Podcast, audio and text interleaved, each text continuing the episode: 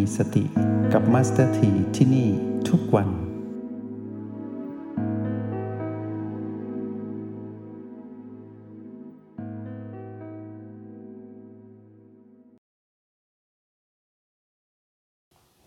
ปฏิบัติที่เป็นเหตุเป็นผล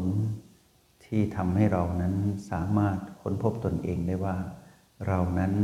เป็นใครและสิ่งใดที่ไม่ใช่เรา แล้วอะไรบ้าง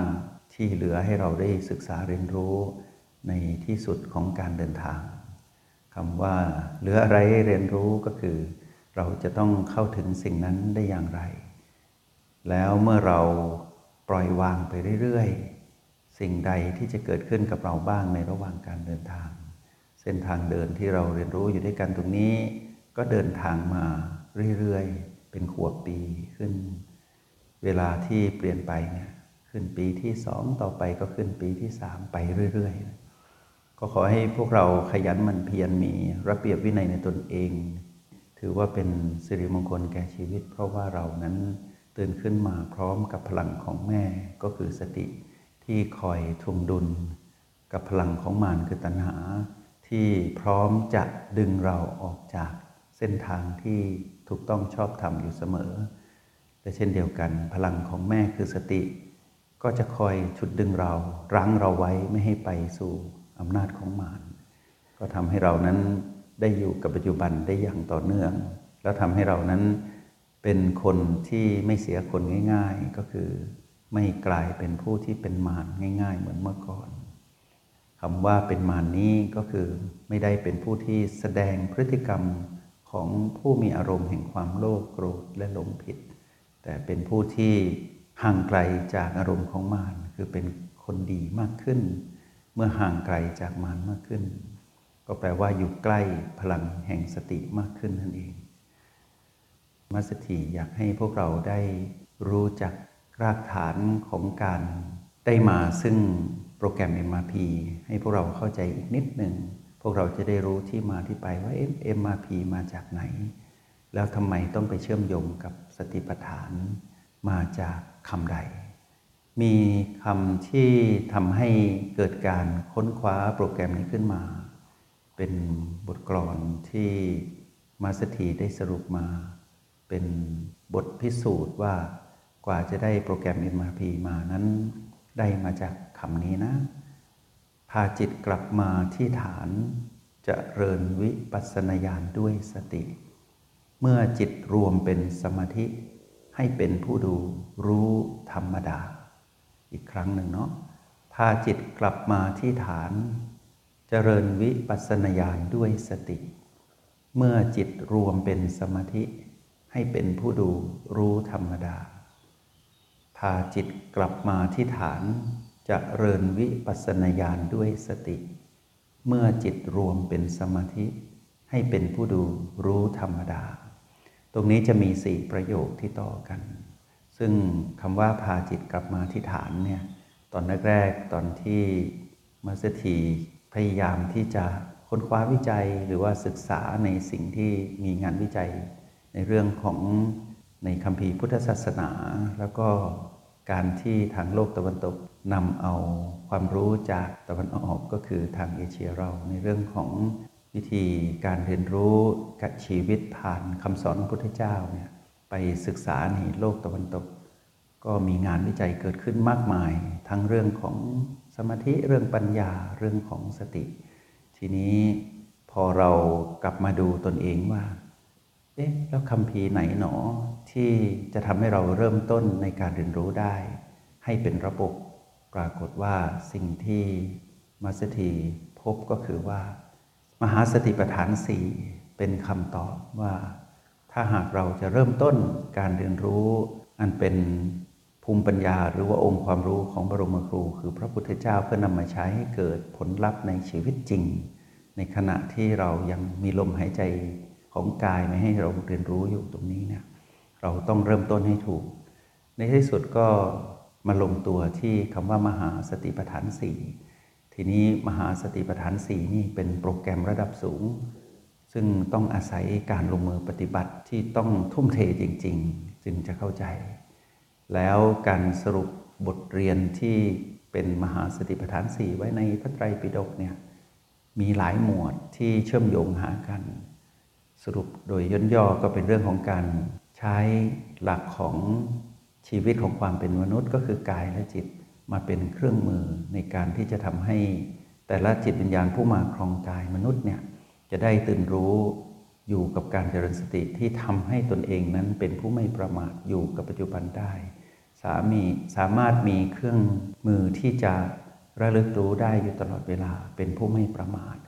ก็คือเรื่องของกาย เวทนาจิตและธรรม ทีนี้คำเหล่านี้ถ้าหากเราดูผิวเผินเหมือนจะเข้าใจง่าย แต่ถ้าเราศึกษาไปในระบบจริง ๆ เราจะมีข้อสงสัยมากมายระหว่างทางที่เราศึกษา โดยเฉพาะวิธีที่เราเรียนแบบใช้วิธีการวิเคราะห์จากความคิดที่ต้องอาศัยสมองช่วยจำนะแล้วลงมือทำน้อย หรือว่าศึกษาวิชาการมากปฏิบัติน้อย หรือปฏิบัติมากไม่เอาวิชาการก็ไม่สมดุลนะ ต้องเรียนรู้ไปตามลำดับก็คือ มีเรียนรู้ทฤษฎี เราเอาทฤษฎีนี้ไปสู่การลงมือปฏิบัติ แล้วเมื่อปฏิบัติได้ก็มาตรวจสอบผลลัพธ์ว่าตรงกับทฤษฎีไหม เพราะทฤษฎีนี้ผ่านการทดสอบมา 2,600 กว่าปี เราต้องนับพศ 2566ณปัจจุบันนี้ ไปรวมกันกับปีที่พระพุทธเจ้าท่านตรัสรู้ก็คือ ตอนที่ท่านอายุ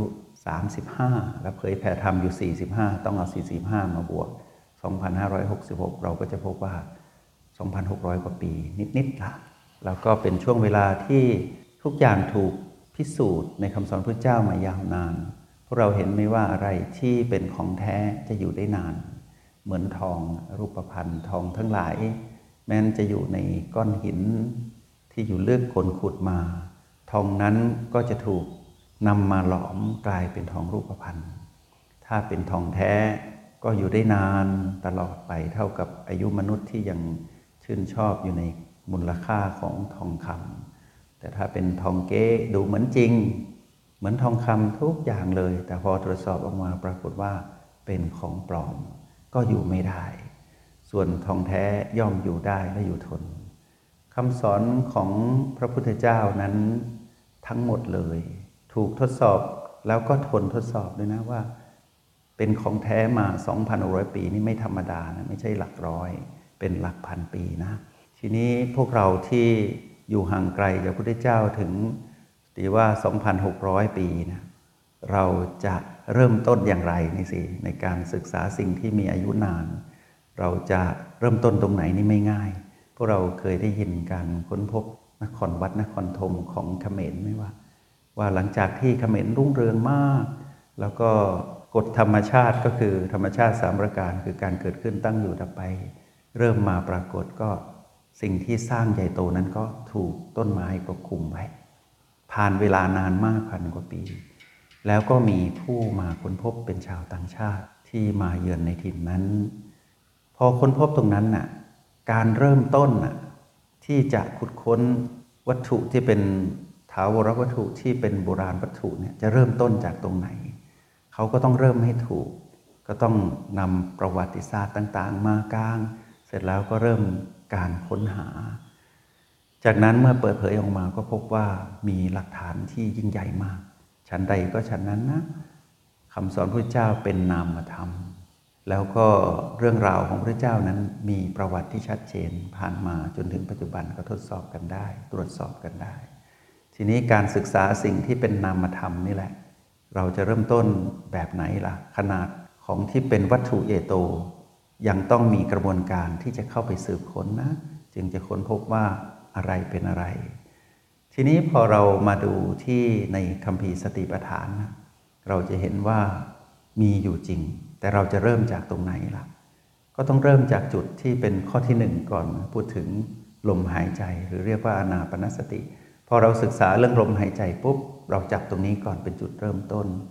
เช่นเดียวกันถ้าหากเราจะศึกษาคำสอนพระเจ้าใน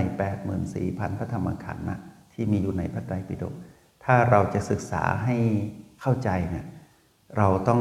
ไม่ใช่ว่าอ่านมาทั้งหมดนะอ่านพระไตรปิฎกจนครบทั้งหมด แล้วเราจะรู้ทั้งหมดไม่ใช่ เรารู้ไม่ทั้งหมดถึงแม้เราจะพยายามรู้ แต่การเริ่มต้นรู้